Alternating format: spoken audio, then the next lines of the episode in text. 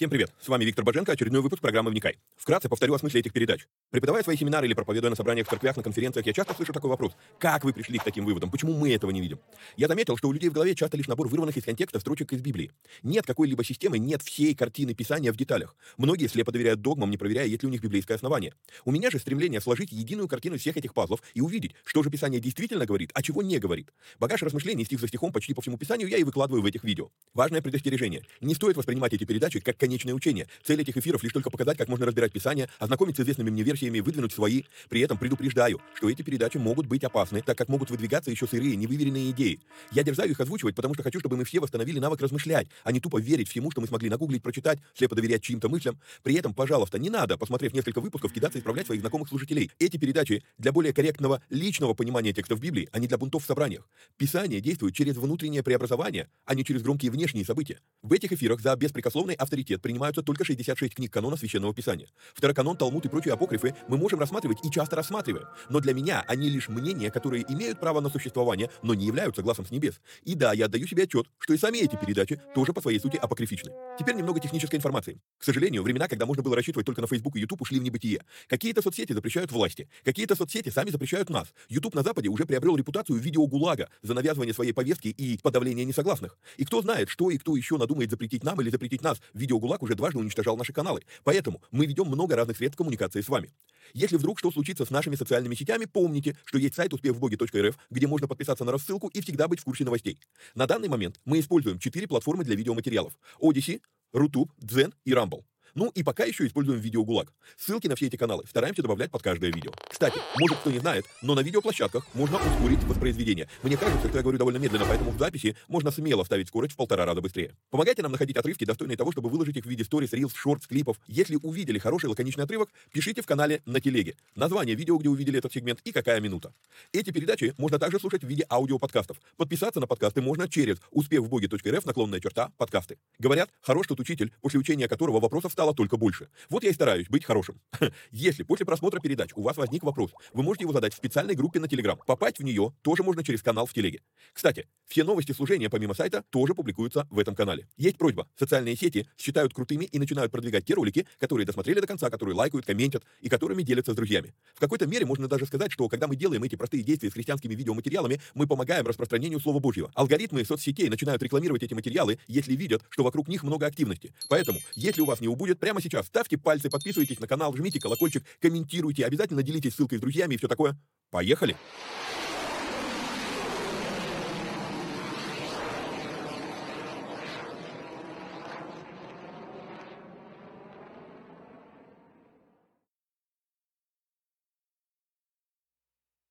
Поехали!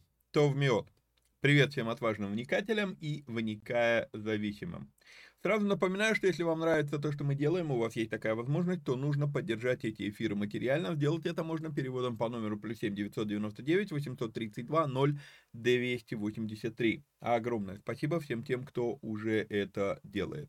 Также напоминаю, что у нас, э, у нас существует канал э, Боженко Премиум, в котором мы выкладываем переводы Епископа Ти Ди Джейкса и э, дополнительные эксклюзивные ответы на ваши вопросы. Попасть в этот канал можно по ссылке успех в боге точка эр эф, наклонная черта премиум. Джейкса выкладываем там раз в две недели, полную версию проповеди. На этой неделе была шикарная проповедь по поводу того, какие кризисы у человека бывают перед тем, как он выходит на новый уровень. Итак, наш канал, вот, вот в него ку ар код, как в него попасть и так далее. Хорошо. Значит, я на черном фоне, а это обозначает, мы с вами продолжаем разбор книги Иова. Третий раунд наездов на Иова. Что в этом третьем раунде уникально? Ну, во-первых, мы с вами увидим, что Сафар слился, Сафара не будет в этом раунде. Вилдат скажет всего там буквально, я не помню, пять или шесть стихов. И Елифаз тоже, его речь будет короче, чем прошлые речи. Вот. В целом, этот раунд наездов вызывает некое ощущение дежавю, мы все это с вами уже слышали, но будут некоторые нюансы, будут некоторые отличия. Например, мы с вами увидим, что Елифаз отри... а, ну, развернулся на сто восемьдесят, и то, что он говорил, Иов делал, теперь он начинает говорить, что Иов этого не делал, поэтому с ним происходит то, что с ним происходит, ну и так далее. Ну и а, будет возвышенная речь Иова, она будет длиться несколько глав, и она прям, ну, реально, м- ну, и она красивая, она очень емкая, и ее надо а, разобрать. Итак, читаем. «Отвечал Елифаз фимонитянин и сказал: разве может человек доставлять пользу Богу? Разумный доставляет пользу себе самому. Что за удовольствие Вседержителю, что ты праведен? И будет ли ему выгода от того, что ты содержишь пути твои в непорочности?» Мы с вами говорили уже, что Елифаз методично использует принцип бутерброда, то есть он начинает говорить верные вещи, но потом скатывается с них. Да? В четвертом стихе мы с вами увидим, как Елифаз начинает просто тупо врать. Вот. Не врать, а передергивать. Вот. Действительно, надо понимать простую вещь. Человек не может принести никакой пользы Богу, и у всего нашего послушания, исполнения заповедей и так далее, и так далее, есть только один бенефициар. Это мы сами. И Елифаз, похоже, это понимает. А вот многие современные верующие этого не понимают. Потому что вся эта борьба против, там, против заповедей, да мы свободны, да у нас, да, мы, да не делами, да благодатью бездельники спасены, и так далее, и так далее. Все вот эти вот посылы, они идут из мысли, что зачем Богу это надо. Но вы меня извините, обратите внимание на Писание, что м- нету нигде в Библии, что это Богу что-то дает. Однако человеку это очень многое дает. С одной стороны, у человека есть некое подсознательное стремление угодить Богу, и даже Павел, он а, будет в своих посланиях говорить, что мы стараемся быть угодными Ему. Мы служим, потому что Бог это сказал. Проповедовал на этой неделе, говорил, да, зачем ты, почему ты бежишь, почему ты делаешь то, что ты делаешь. Ты делаешь это, потому что Бог сказал, или ты делаешь это, пытаясь там, ну, выслужиться перед людьми, там, или убежать от себя и так далее. Понимаете, мы служим, да, действительно, потому что Бог сказал. Но надо понимать одну простую вещь. Богу от нашего послушания действительно, как здесь Елифаз говорит, ни пользы, ни выгоды. Бог был бы Богом, если бы человечество вообще никогда не появилось. Понимаете, Бог и без нас остается Богом. Поэтому надо запомнить раз и навсегда. Польза от всего нашего усердия, нашего послушания, наших попыток быть угодными Ему, польза от этого только нам самим. Говорили уже неоднократно с вами, Бог благ и точка. Это надо понимать. Бог благ, что это обозначает? Благость, она должна иметь объект, кому она проявляется. Да, то есть благость должна в чей-то адрес выражаться. А, у благости должен быть выгодоприобретатель. Ну, это если использовать юридический язык. А, но вот в чем дело, чего многие не хотят понять, так это в том, что у Бога, как у даятеля благ, или как у блага, он сам есть благо, да, так вот, а, у него, как у даятеля благ, есть уровни. С одной стороны, есть благо, данное всем и каждому. Это время, это жизнь, это воздух, это свет, это пропитание. Бог это дает всем и каждому. Это базовый уровень.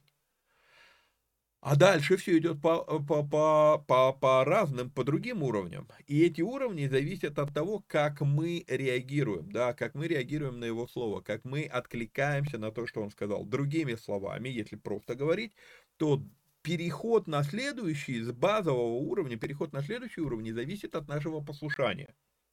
И одна вещь, которую нужно уточнить, потому что э, начнут думать не то, что э, я говорил, э, надо всегда помнить, что высочайшее благо – это не материальное благо. Высочайшее благо – это твой уровень близости к Богу. То есть это духовное благо. Материальные блага, они нужны постольку поскольку. Пока ты живешь в этом теле, телу нужно, нужен комфорт, телу нужно пропитание и так далее, и так далее. И Бог это предоставляет. И Иисус говорит об этом, Евангелие от Матфея, шестая глава. Он знает, в чем вы имеете нужду. Вот. Но высочайшее благо не в этом. Высочайшее благо в духовном мире. Будем еще с вами об этом чуть позже а, говорить. Итак. Идем с вами дальше. Действительно, второй-третий стихи Елифаз сказал верную мысль. А дальше. Неужели он, боясь тебя, поступит с тобою, вступит с тобою в состязание, пойдет судиться с тобою? И хочу а, еще раз вам напомнить, у вас сейчас на экране, я просто, я люблю поэтическую литературу, я люблю читать именно таким образом, то есть я люблю ее читать, а, сравнивая синодальный перевод и танахический перевод. А, и поэтическая литература, вот возьмите любое поэтическое произведение, там, Шекспира, там, я не знаю, да кого угодно, да, вот поэтическое произведение возьмите и попытайтесь взять там пять-шесть переводов на русский язык. Вы увидите, что они все будут разные, потому что поэтическую литературу, да, и, да вообще любую литературу невозможно перевести буквально. Будем тоже с вами чуть позже об этом говорить в речи Иова. Вот, но вот тут вот мы с вами, э, ну, то есть я просто, я люблю сравнивать эти два столбика, поэтому не удивляйтесь, что, допустим, дальше вы увидите, что некоторые стихи вообще даже, ну, казалось бы, ничего общего нет. Общее есть, э, но... Перевод это всегда, ну, перевод поэзии это всегда творческое дело, и автор является, автор перевода является а, соавтором произведения по факту. Поэтому просто не удивляйтесь, что есть, а, что будете видеть разные вещи слева и справа. Итак, а, в чем, а, в чем проблема в четвертом стихе а, в заявлении Елифаза? Неужели он, боясь тебя, вступит с тобою в состязание, пойдет судиться с тобою? Ну, сори. Библия говорит, что все-таки Бог судиться с человеком будет. Писание обильно об этом говорит. Но вот тут вот есть проблема, и эту проблему видно в обоих языках. Это реплика, всего лишь два слова в синодальном переводе, что Бог, буду, якобы боясь тебя, пойдет судиться с тобой. Вот этот вот подвох. Начнем с вопроса, что... А разве Иов пытался запугать Бога? Где это было? Я не помню такого. А, то есть, получается, Елифаз, а, Елифаза его хватило всего лишь на два предложения, два стиха верных слов. А дальше он начинает мутить воду. И дальше, и мы с вами видим вот тут вот как раз различие между синодальным и э, танахическим переводом. И мне, на мой взгляд, из того, что я смотрел в оригинале, здесь синодальный все-таки, опять же, ближе по смыслу, что э, Елифаз выдвигает здесь предположение. Э, сегодня мы не говорим это слово «верно» таким образом. Да? Сегодня у нас есть слово «наверно». «Наверно, злоба твоя велика, и беззаконием твоим нет конца. Наверно, ты брал залоги от братьев твоих, ни за что, и с полуногих снимал одежду. Утомленному жаждою не подавал воды напиться, и голодному отказывал в хлебе. А человеку сильному ты давал землю, и сановитый селился на ней. Вдов ты отсылал ни с чем, и сирот отправ... оставлял с пустыми руками». С одной стороны, хочется спросить Елифаза: дружище, ну ты же вот буквально там в первом, в первом раунде наездов, во втором это пробегала мысль. Ты говорил, что как раз Иов наоборот поступал. Там была такая фраза, что вот, мол, ты там людей поддерживал, бедных, бедных поддерживал, сирот ободрял, вдов ободрял, а когда тебя коснулось, то ты... А здесь... Елифаз начинает: да нет, ты этого, наверное, не делал, поэтому. То есть мы, мы с вами видим еще один индикатор того, что даже между собой слова самого Елифаза не бьются, не сходятся его показания. Вот. И я вам говорил, что друзья Елифаза, они уже истерически начинают перебирать варианты, как им спасти свое собственное мировоззрение. То есть они видят Иова, они видят его в глубочайшей проблеме, они видят, как у него плоть отваливается от костей, они видят это его состояние, и, и они слышат, что, что он говорит, и у них рушится мировоззрение. И поэтому они уже начинают что угодно, вот методом перебора найти ту самую кнопку. Я не знаю, видели вы, не видели этот фильм, это древний а, фильм, там, по-моему, девяносто второго, что ли, года, это фильм а, «Газонокосильщик». История фильма, там человек попадает в виртуальный мир, полностью переходит в него, вот, и а, он а, в определенный момент пытается, его, его пытаются уничтожить, чтобы он не вредил, а он пытается найти выход из, из, из того, а, скажем так, а, кластера информа- интернета, в котором он оказался. Вот, и вот, вот он начинает перебирать разные порталы выхода, терминалы выхода, да, и везде ему написано выход закрыт, выход закрыт, доступ закрыт, да, и он никак не может, ну, он, интересно, что персонажа здесь зовут Джоб, да, случайно, не случайно, мы знаем с вами Джобса, вот, он лихорадочно вот перебирает эти порталы выхода, пока не наткнется на один, который сработает. И когда этот портал срабатывает, вот он, да, Access Granted, да, доступ открыт, его полностью усасывает именно туда, то есть все, я нашел себе лазейку. Вот.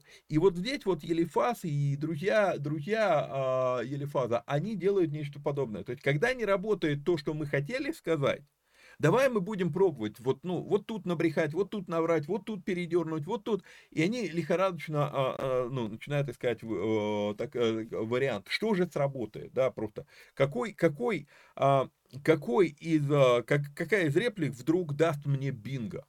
И я, кстати, очень часто вот именно эти кадры из фильма «Газонокосильщик», я их вспоминаю, когда я вижу, что человек начинает, ну, то есть, вот есть в диалогах, когда человек пытается защитить свое вот это вот мировоззрение, я придумал так, поэтому, вот, а, и он начинает лихорадочно перебирать, а давай так попробуй, а давай так, а давай вот это, а давай вот это, а давай вот это, я прям вспоминаю, что вот как Джоб пытается найти, какая же ячейка для него сработает, вот, и просто хотел обратить ваше внимание, что, а, ну, реально, Елифаз начинает просто... сам себе уже противоречить, лишь бы найти какую-то реплику, которая сбережет его мировоззрение а, от полного разрушения. «Зато вокруг тебя петли, и, возму, и возмутил тебя неожиданный ужас». Если помните, мы с вами говорили про а, вопросы, да, есть вопрос за что, есть вопрос почему, есть вопрос для чего.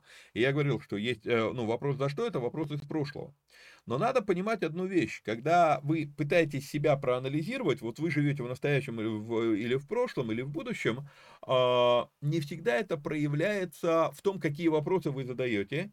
Иногда это а, проявляется, вот как здесь, вот в случае с Елифазом, а, в утверждении. Он не, это не вопрос, это утверждение. Но заметьте, он не говорит, для того это происходит в твоей жизни, чтобы. Для того это в будущее, да? А он говорит, зато вокруг тебя петли. То есть он опять же, вот это не вопрос, это заявление, но это заявление, оно по сути есть ответ на вопрос за что. То есть Елифаз внутри себя, вот этот вот стих, он является прям индикатором того, что Елифаз внутри себя, он пытается от, от, от, найти ответ на прошлое. То есть он ищет, от, вернее не так, он пытается найти ответ на то, что сейчас происходит в прошлом.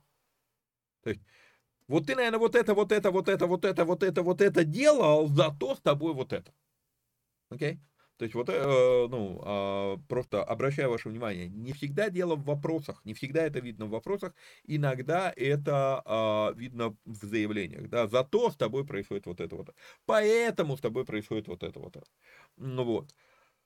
А дальше. «Зато вокруг тебя петли, и возмутил тебя неожиданный ужас, или тьма, в которой ты ничего не видишь, и множество вод покрыло тебя. Не превыше ли небес Бог? Посмотри вверх на звезды, как они высоко». Да, вот, ну, говорил-говорил, чушь некоторую, двенадцатый стих, помните, я вам говорил, сэндвич. Вот, в двенадцатый стих, ну да, Бог превыше небес, звезды, они высоко. И ты говоришь, что, что знает Бог, знак вопроса, может ли он судить сквозь мрак, так это на минуточку, а где Иов это говорил? Напомните мне, я, может, что-то упустил? Я знаю, что Елифаз так говорил, но чтобы Иов так говорил, что-то как-то не помню такого. Ну ладно, может быть, я просто невнимательный читатель.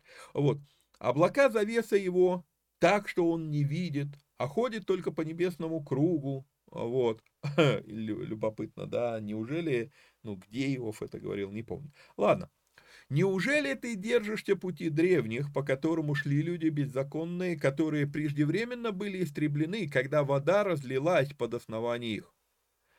пятнадцатый-шестнадцатый стихи являются для нас индикатором того, что все-таки реально книга Иова описывает события послепотопные. Потому что вот оно, речь идет про потоп, когда преждевременно были истреблены, когда а, вода разлилась под основание их. Они говорили Богу, отойди от нас, и что делает им Вседержитель. А он наполнял дома их добром, но совет нечестивых будь далек от меня. Вроде как а, Елифаз такой, ну вот, да, да будет далеко, будь далеко от меня будет такое мышление. Окей, только насколько Елифаз находится в отчаянном положении, что, пытаясь свои, спасти свои, вот, свое мировоззрение, да, он даже сравнивает Иова с людьми, из-за которых произошел потоп. Мы с вами говорили, про них сам Бог сказал, что они уничтожили в себе всякие отголоски духовности, и остался только басар, только плотяра. Мы с вами также говорили, нам-то даны условия задачи, мы знаем условия задачи, что сам Бог сказал про Иова, что Иов не порочен. То есть э, трудно при, при, ну, найти, придумать большее оскорбление в адрес Иова, чем сравнить его с людьми, чье поведение вызвало всемирный потоп. Ну вот реально. При этом в семнадцатом стихе, вот в этой же реплике Елифаза, мы с вами видим мощнейшую нестыковку. Они говорили Богу: отойди от нас. А Иов всю эту книгу наоборот говорит: где Бог, приди, я хочу поговорить. Дайте мне, мы с вами увидим а, ответ Иова, он как раз будет, скажите мне, где он, я хочу туда пойти, я хочу поговорить. То есть а, радикальное противоречие. То есть Елифаз, помните, я вам говорил, что когда мы м, слышим речь человека, слушаем ли мы его или мы наслаждаемся звучащей у нас в голове версией ответа, что я ему сейчас отвечу. То есть Иов только раз сказал, где Бог, я хочу поговорить, покажите мне, как к нему пройти, да, а Елифаз не слышит этого. Елифаз, ну, говорит, что Иов, он сравнивает Иова с теми людьми, которые говорили: отойди от нас. Видели праведники и радовались, и непорочный смеялся им. И тут мы с вами видим снова слово «лаак», с которым мы с вами сталкивались в девятой главе. И я вам говорил, там это слово переведено как а, «посмевается». И мы с вами останавливались на том, что слово «посмевается» — это старорусское слово. Вот. Как вы знаете, мы сейчас делаем вторую версию разбора книги Иова. Когда я делал первую версию разбора книги Иова, то э, и сказал, вот в девятом стихе показал, что слово «посмевается» было такое старорусское слово, одно, относящееся к забытым э, словам и э, трудные слова русского языка. Ну вот, я вам рассказал это все, но когда, м- когда я первый раз делал этот выпуск, э, Сергей, один из наших зрителей, он написал мне, что он открыл бумажную Библию, и в бумажной Библии у него было слово «посмеивается». И он задал вопрос, что, может, все-таки смысл этого слова «насмехается»? Вот. Я а, тогда что-то ответил на этот вопрос. Честно говоря, сейчас уже не помню даже, что я ответил тогда. Вот. А, но когда вот я делал второй эфир, мы с вами слово «лаак» видим в книге Иова четыре раза. Вот. И когда я делал второй эфир, в девятой главе я просто по своим старым заметкам, а, ну, как бы провел передачу, а в четырнадцатой главе я наткнулся на то, что опять это слово «лаак», и у меня вот там, в четырнадцатой главе, была заметка, что, а, ну, вот вопрос Сергея, и как я отвечал, и я посмотрел на тот ответ, я пересмотрел передачу трехлетней давности, а, вроде как убедительно, но что-то, знаете, вот есть что-то внутри, что тебя не устраивает, и я увидел, что возможно, я сделал невер... я неверно выбрал инструмент для исследования. И поэтому зачитаю сейчас свой комментарий. Он тут длинный. Ну, просто буду читать, это позволит нам сохранить некоторое время. Итак, вот в этом уже году, готовя эти эфиры, в четырнадцатой главе я это увидел, но не стал добавлять. Вот, думаю, все равно дойдем до двадцать второй главы, снова будет это слово «лаак», и мы тогда посмотрим это слово внимательнее. Итак, я проверил свои Библии бумажные. У меня восемь печатных изданий синодального перевода. И что я увидел? В трех изданиях написано «посмеивается». В девятой глава переведено слово «лаак», «посмеивается», а в пяти переведено «посмевается». Что такое? Судя по всему, моя ошибка, мой предрассудок определенный помешал мне, ну, трезво мыслить. Я думал, что перед изданием, перед печатью Библии все-таки тексты действительно выверяются. И когда я думал, что, окей, ну, редактор все-таки проверяет, комитет редакторов, совет редакторов, проверяет тексты, и если они, ну, написали слово «посмевается», а не «посмеивается», то у меня как-то на подсознании, но этот текст выверен, значит, было такое слово «посмевается». Именно поэтому я полез в словари старорусских языков и нашел действительно там слово, ну и понесло, и да, я нашел, о, да еще это слово дает, дает все-таки теодицею, оправдывает Бога, что он не насмехается, а посмевается, в смысле улыбается происходящему, да, так многозначительно, зная, что в конце все-таки все будет хорошо. Вот. И вот это вот меня как бы, ну, зацепило, что меня унесло вот именно то, что я, я стал отталкиваться от э, предпосылки, что библейские тексты перед печатью выверяются. Ну вот.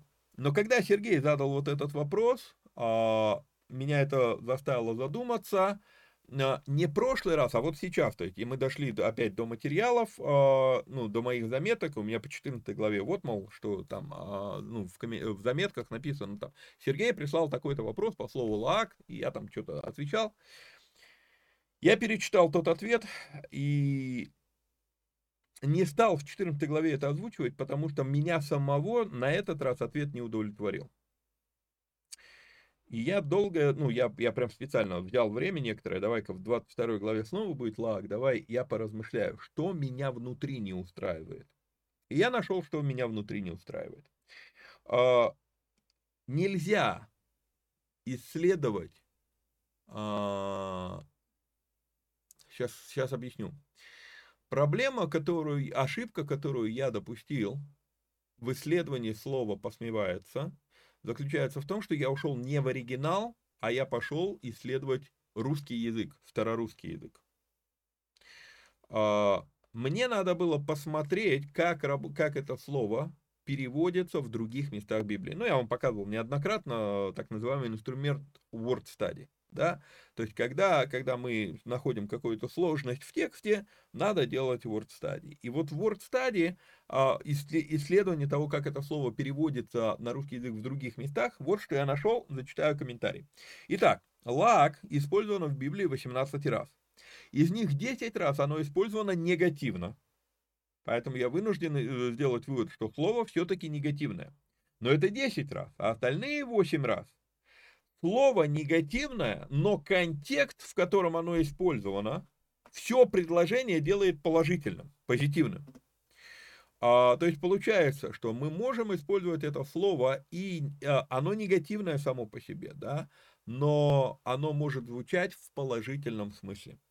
Вот, например, в этом стихе, да, мы с вами видим любопытную вещь. Видели праведники и радовались, и непорочный смеялся им. И если насмехался, то вы меня извините, но здесь все-таки сказано, что он остается непорочным. Понимаете, то есть он насмехался, но непорочный. Например, более, понятно, более понятный такой пример, это слово «долги». Слово «долги» априори является негативным.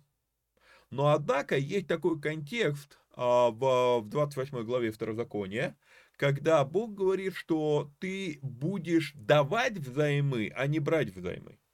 Займ, если я беру займ, то, то ну, займ слово негативное, плохое.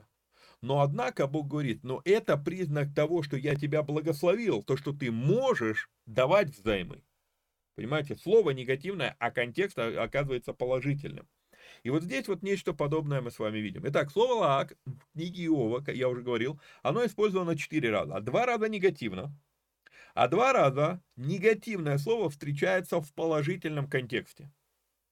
Другими словами, что мне надо было изначально делать с этим словом? Мне не надо было копать в старорусский язык, а надо было посмотреть, как это слово используется в Библии. А в Библии сорок четыре процента использования этого слова положительное, пятьдесят шесть процентов использования этого слова отрицательное. То есть это слово мы не можем а, железобетонно сказать, оно, оно положительное оно, или оно отрицательное. Вот. А, Так все-таки вернемся к вопросу уже нашего с вами синодального перевода. Почему же в одних Библиях напечатано одно слово, а в других другое? На мой взгляд, это все-таки кривая работа а, редактуры, редакторов, которые а, выверяли тексты.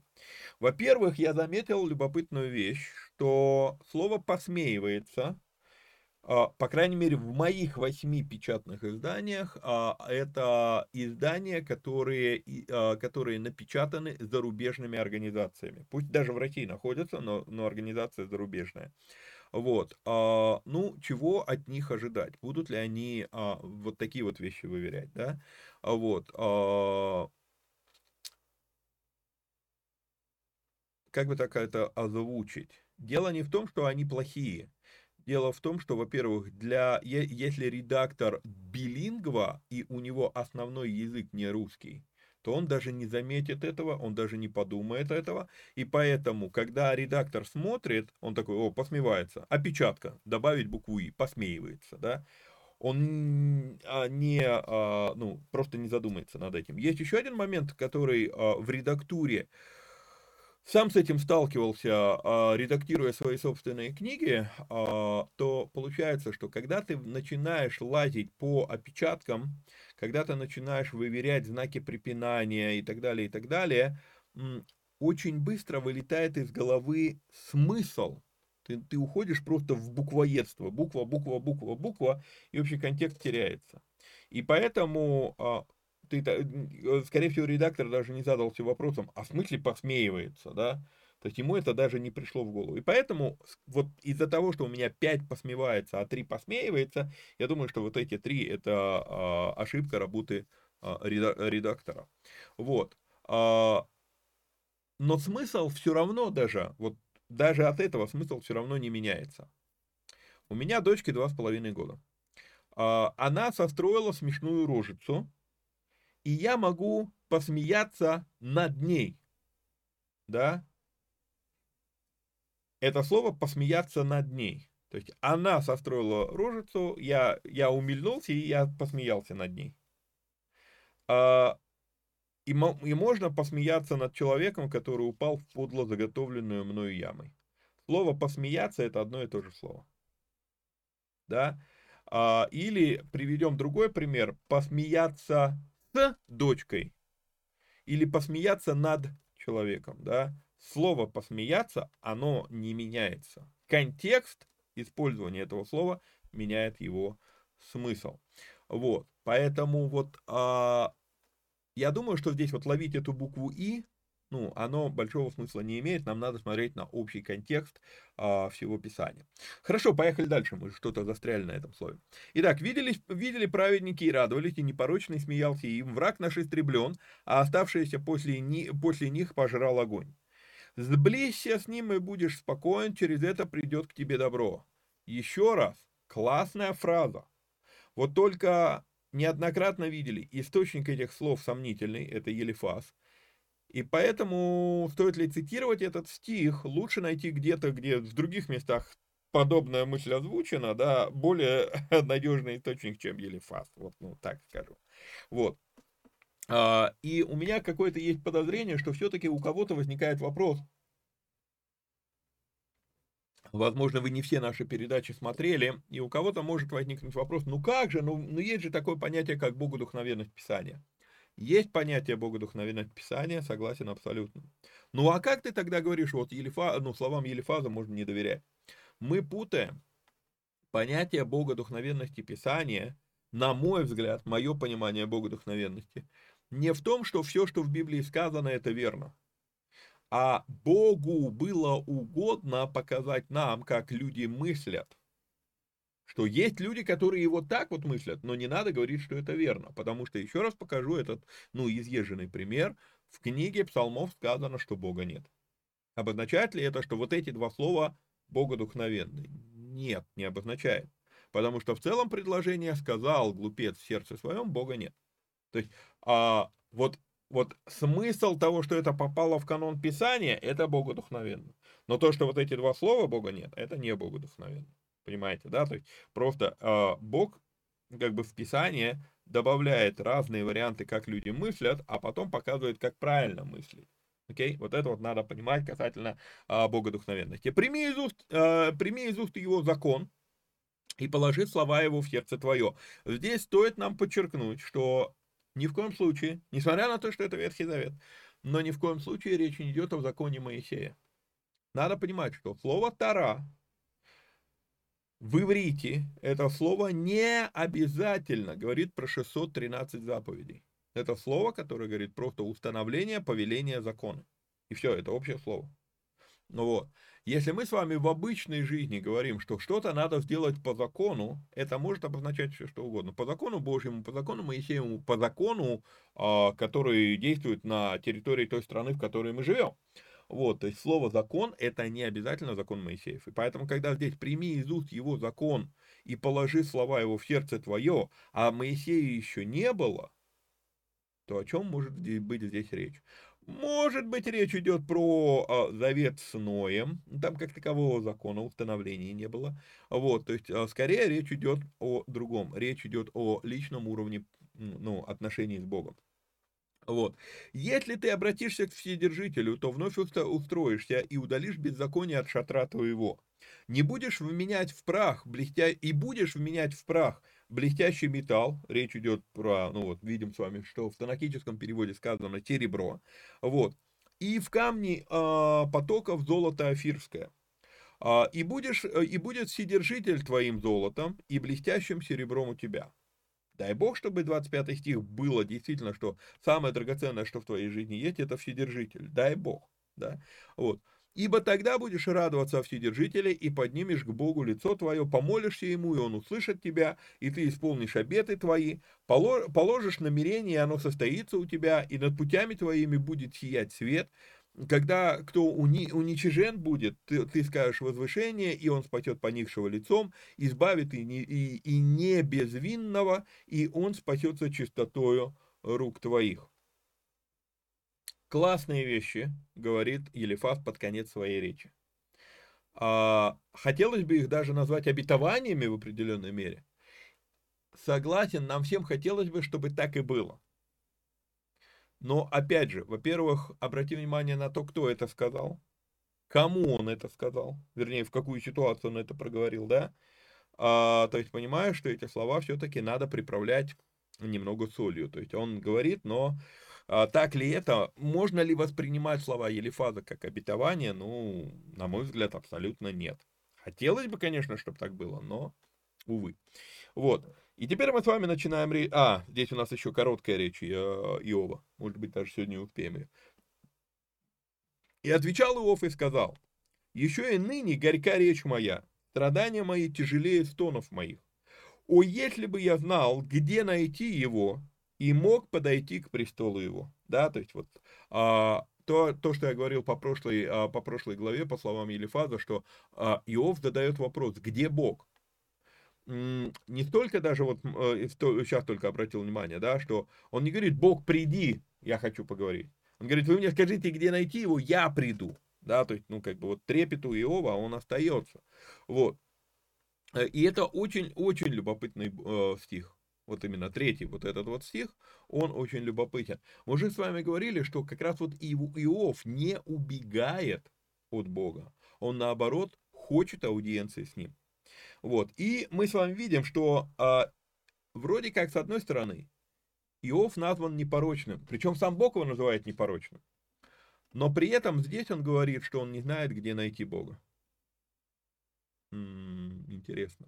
И вот тут мой а, принцип по жизни, что когда я вижу какие-то вот такие вот вещи, которые не вписываются в наше мировоззрение христианское, да, а, но я их вижу в Библии, то моя задача в первую очередь задать вопрос, а насколько у нас, у христиан, сложилось верное восприятие ситуации.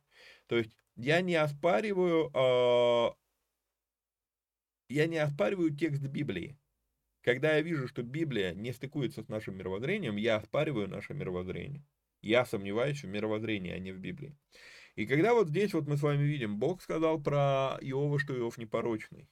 Но Иов говорит: если бы я знал, где найти его, и мог подойти к престолу его, то есть я понимаю, что мог, человек может быть непорочным и все-таки не иметь личных отношений с Богом.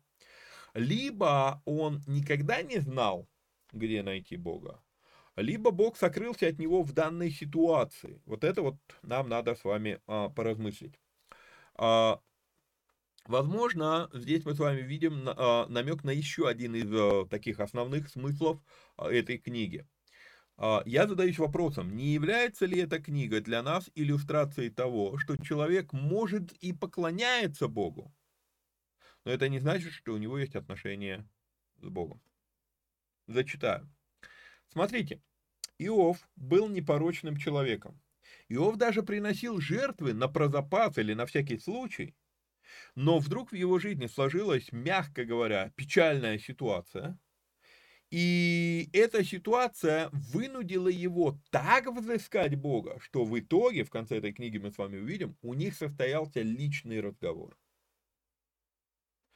И вот тут вот любопытная вещь, я пишу, что в нашей любви к материальному мы можем упустить глубочайший смысл произошедшего. Иов знал о Боге, а вот в итоге, в этой, в итоге этой трудной ситуации он пережил лично встречу с ним. С кем с ним?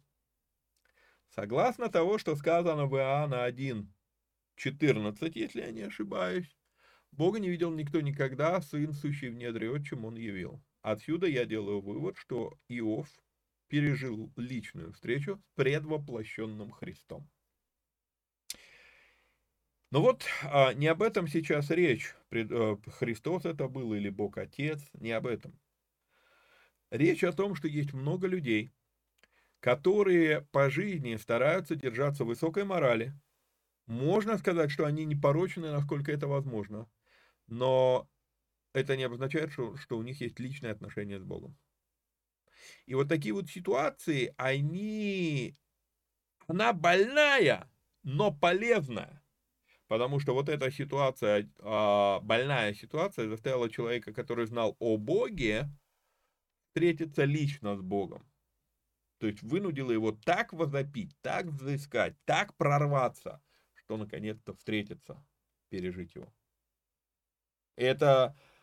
Ну, вот этот третий стих, он заставляет меня задуматься над многим. «И я, я изложил бы перед ним дело мое, и уста мои наполнил бы оправданиями», или в танахическом переводе мы видим а, «доводами», да, «наполнив уста мои доводами». Не, ну, потому что на слово «оправдание» может иметь некоторый негативный под, подсмысл, поэтому показываю вам «доводами». Вот. «Узнал бы слова, какими он ответит мне, и понял бы, что он скажет мне». Неужели он в полном могуществе стал бы состязаться со мною? О нет! Пусть он только обратил бы внимание на меня. И не знаю, как вы, но я в этих словах Иова вижу непрогибаемое упование. Знаете, разбирая эту книгу, вот, вот, вот настолько внимательно, делая вот такой внимательный, вникательный, тщательный разбор этой книги второй раз, в целом, читаю эту книгу, наверное, уже двадцать второй, может быть, двадцать пятый раз. Вот. Я все больше задумываюсь, что мы здесь с вами в этой книге видим разницу между тем, когда человек боится Бога, и тем, когда человек имеет страх Господень. Друзья Иова, они боятся Бога. То есть они боятся спросить его о том, что происходит, и поэтому им приходится выдумывать, что происходит в жизни Иова. А у Иова есть страх Господень, мы это позже с вами увидим, он будет прям конкретно об этом говорить, что именно из-за страха Господня он не, позвол, не позволит себе лгать. Поэтому он не выдумывает богословие, а выясняет это богословие с Богом. То есть он говорит: Бог, я думал, что вообще жизнь не устроена вот так, сейчас я вижу, что не так. Бог, объясни. Да, то есть он, а, он не выдумывает богословие, он выверяет богословие, причем выверяет его с Богом, смело задавая ему прямые вопросы. И при этом, я, с вами, я, я здесь вижу и подчеркивал это вам, а при этом он полон упования, что Бог мудрее всех, и поэтому не выйдет состязаться с Иовом в своем полном могуществе. Да? Неужели он в полном могуществе стал бы состязаться со мной? О нет. То есть мы уже с вами говорили это неоднократно, что Бог называется Отцом чуть ли не в первую очередь потому, что, возясь с нами, он соизмеряет и умаляет свои силы, чтобы не раздавить нас. Да, то есть он, он как отец, да, вот отцы играют со своими детьми, соизмеряя силы по мере роста детей. Маленький ребенок, да, я буду кувыркаться, я буду барахтаться, я буду поддаваться и буду всячески стараться не задавить ребенка своим там весом, да, уж тем более своими силами. Но когда сыновья взрослеют, то и сопротивление отца нарастает. Почему? Потому что он против них? Да нет, потому что это, это вот возня вся, да, она тренирует детей. То есть это, это им на пользу. Хотя отец сопротивляется в данном случае, оказывает какое-то сопротивление своим пацанам. Но почему? Потому что это тренирует их, а не потому что он против них. О, любопытнейшая вещь. Вот.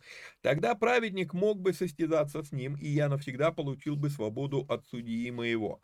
Ну, э, стоит подметить, во-первых, э, я бы все-таки здесь написал судьи с маленькой буквы, и вот тут вот есть придирка к, к авторам э, синодальной версии, э, потому что э, почему судья с большой буквы? Мог ли Иов надеяться навсегда избавиться от Бога при том уровне трепета, который мы видим у Иова? Сомневаюсь. А вот от Елифаза он хотел бы избавиться, и поэтому я бы здесь сказал все-таки судьи с маленькой э, буквы. Вот. Но вот я иду вперед, и нет его, а вот здесь вот действительно нет его, Бога, да, не нахожу. Назад и не нахожу его.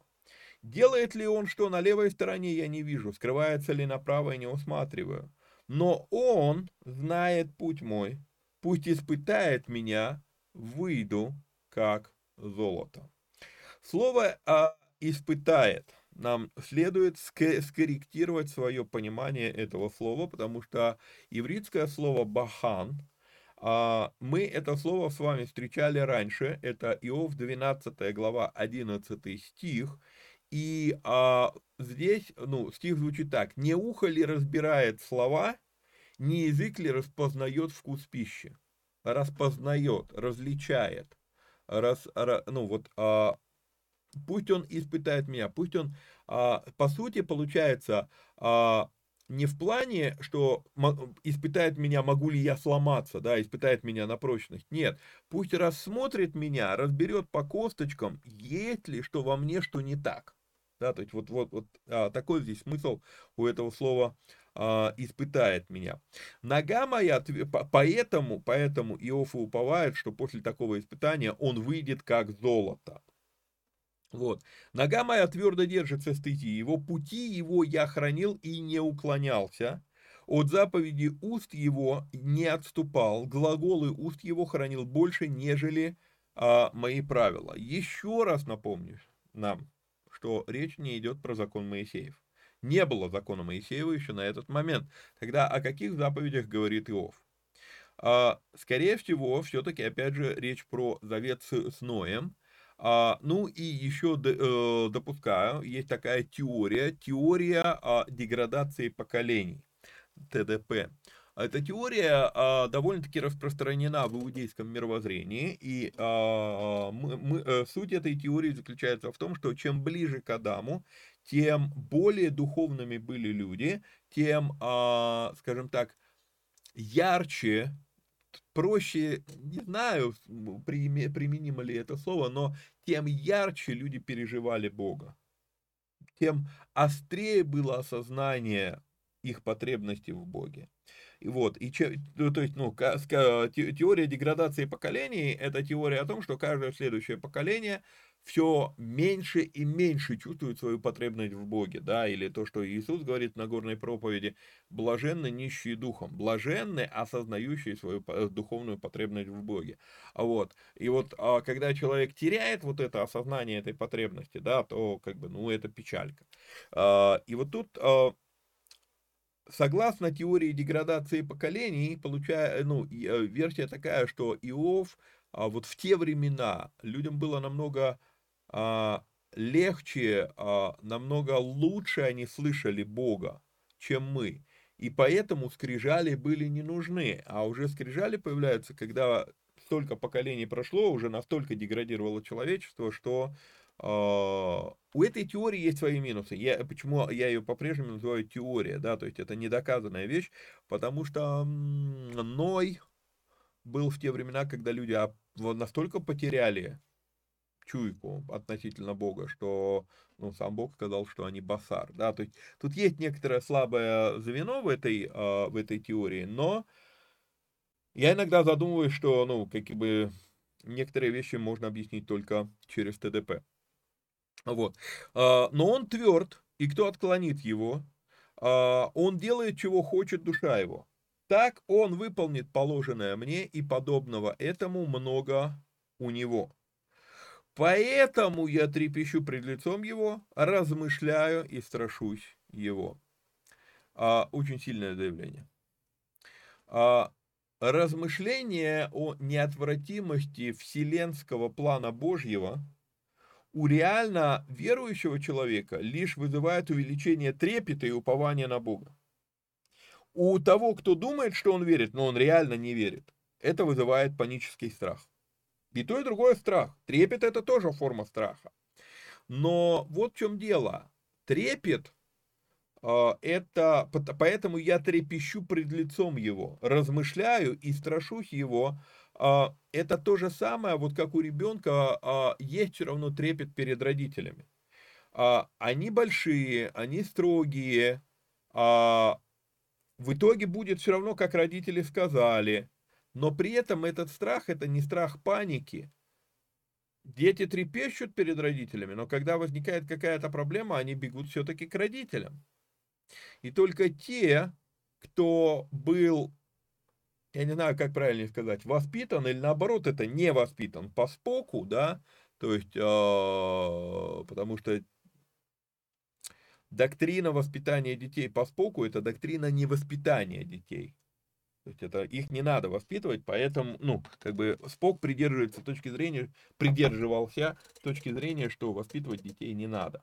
Ну, выдавал это какими-то там красивыми формулировками, но вот. Так вот, а, те, кто не воспитан по Споку, а, ну, потому что... Сейчас меня туда унесет. А, потому что, по сути дела, что такое теория Спока или а, до, до, догматика воспитания по Споку? А, это когда родители любят не детей, а себя. И поэтому, чтобы не, не возбуждать детей, чтобы дети не плакали, чтобы дети не шумели, а не будем ничего с ними делать, вырастет, что вырастет. Ну вот мы сегодня э, разгребаем, собственно, последствия. Два, два поколения выросли по Споку. Вот. Так вот я к чему? Я к тому, что э, люди, которые выросли в такой вот обстановке, э, в обстановке споканщины, в, в обстановке э, любви родителей к себе, а не к детям, они вообще вряд ли способны осмыслить дела Божьи. И вот здесь вот я вижу, что когда он, когда он размышляет над Богом, это приводит его в трепет, но это тот трепет, который, это трепет детей, которые, да, родители меня наказывают, но если что-то случилось, я бегу к родителям. То есть вот, вот, вот эта мысль, не знаю, получилось, получилось ли а, понятно а, ее озвучить. «Бог расслабил сердце мое, и Вседержитель устрашил меня». шестнадцатый стих. Еще раз, кто это сделал? Думал, мы сегодня обойдемся без рассинхрона окон, но все-таки покажу это вам. Еще раз, да, сорок вторая глава, седьмой стих. «И было после того, как сказал Бог эти слова, обращаясь к Иову, и сказал Бог Елифазу Тайманскому, да, фимонитянину, воспылал гнев мой на тебя и двух близких друзей твоих, ибо не говорили вы обо мне так же правдиво, как раб мой Иов». Почему показываю заново сорок два семь? Да потому что здесь мы с вами вдруг в шестнадцатом стихе читаем «Бог расслабил сердце мое». Меня бесконечно... А почему книга Иова одна из моих любимых? Потому что эта книга учит нас, наверное, лучше всех остальных книг Библии. Эта книга учит нас монотеистичности. Иов никого здесь не связывает, не завязывает, не бинтует, не перевязывает. Иов не, не опускается здесь в фантазии демонологии. Иов просто исходит из позиции, что абсолютно над всем стоит Бог. И если с чем-то в моей жизни надо разобраться, то идти надо к нему. Может быть, по пути есть там какие-то сатаны, там бесы и так далее, но я к нему приду, и мы сверху всю эту ситуацию разрулим. То есть Иов явно не харизмат, вот, вот явно. И в данном случае это в его адресе, это комплимент. Чего не скажешь иногда про нас. «Зачем я не уничтожен прежде этой тьмы, и он не сокрыл мрака от лица моего?» Он все-таки задает вопрос, ну, ему больно, я понимаю этот вопрос, но я хочу обратить наше с вами внимание на то, что суть-то вопроса, опять же, зачем? Зачем? Да, то есть это опять вопрос будущего, для чего? Это даже не вопрос «почему?», это вопрос все-таки «зачем?», то есть он подразумевает, для чего это происходит со мной. А в оригинале, если мы с вами посмотрим, именно этого слова нет. Но в данном случае я благодарен авторам синодальной версии, потому что они уловили смысл оборота «кило». На иврите здесь это звучит «кило», это два слова. Вот, и, и, и сюда прям, а, ну, ведь, ведь я же не уничтожен. Раз я не уничтожен, то «кило», а, а, зачем-то это происходит. То есть Иов в этом по-прежнему смотрит в будущее. Он понимает, если бы, если бы была расправа, то меня бы уже не было. Раз я остался жив, а, кило, зачем я не уничтожен? То есть вот этот момент, он а, ну, просто, просто потрясающий момент. Вот. А, идем с вами дальше. Или... Или давайте, наверное, на двадцать четвёртой главе остановимся и двадцать четвёртую главу будем а, с вами проходить уже а, в следующем эфире. У меня разобрана до конца вся речь Иова, но, опять же, мы тут сейчас... А... Ну, нет, нет, нет, нет, она большая, до Вилдада. А, давайте, наверное, мы действительно двадцать четвёртую главу с вами разберем в следующем эфире.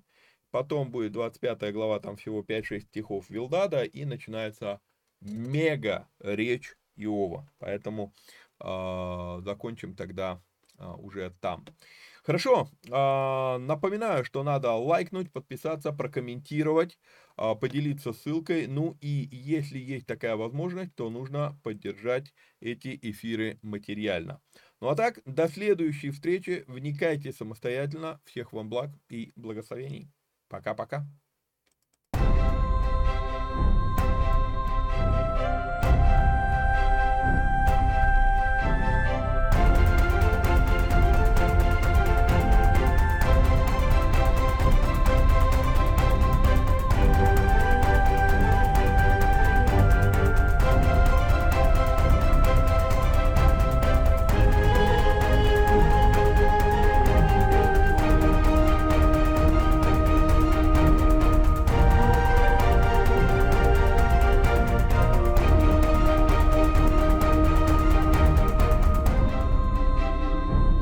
Shema Yisrael, Adonai Eloheinu, Adonai Echad.